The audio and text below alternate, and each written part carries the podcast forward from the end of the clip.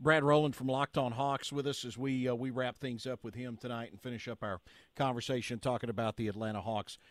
Will they try to get an extension with DeJounte Murray done this offseason? What's the status for him now beyond the 23 24 season?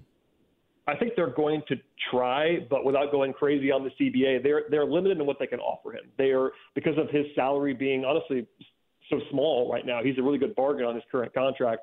They are limited with what they what they can offer, and essentially the consensus is the Hawks probably already probably already offered the most that they can offer, and no one that I've talked to believes DeJounte will take it. Uh, it's a lot of money. It's over $100 million guaranteed. But given where DeJounte is, where the market is going, if he has a pretty good season, he's going to get considerably more on the market than he would get in this extension. So I think they're going to be probably playing the waiting game. Maybe he, maybe he uh, surprises everyone and takes the contract, takes, takes the uh, security. But for now, it's like it's no one's fault. But the Hawks can only offer so much, and it's not really enough to get DeJounte to take it, at least in the minds of people I talk to. TuneIn is the audio platform with something for everyone.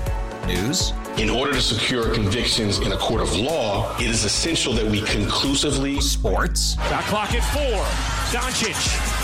The step back three. You bet. Music. You set my world on fire.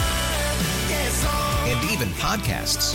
Whatever you love, hear it right here on TuneIn. Go to tunein.com or download the TuneIn app to start listening.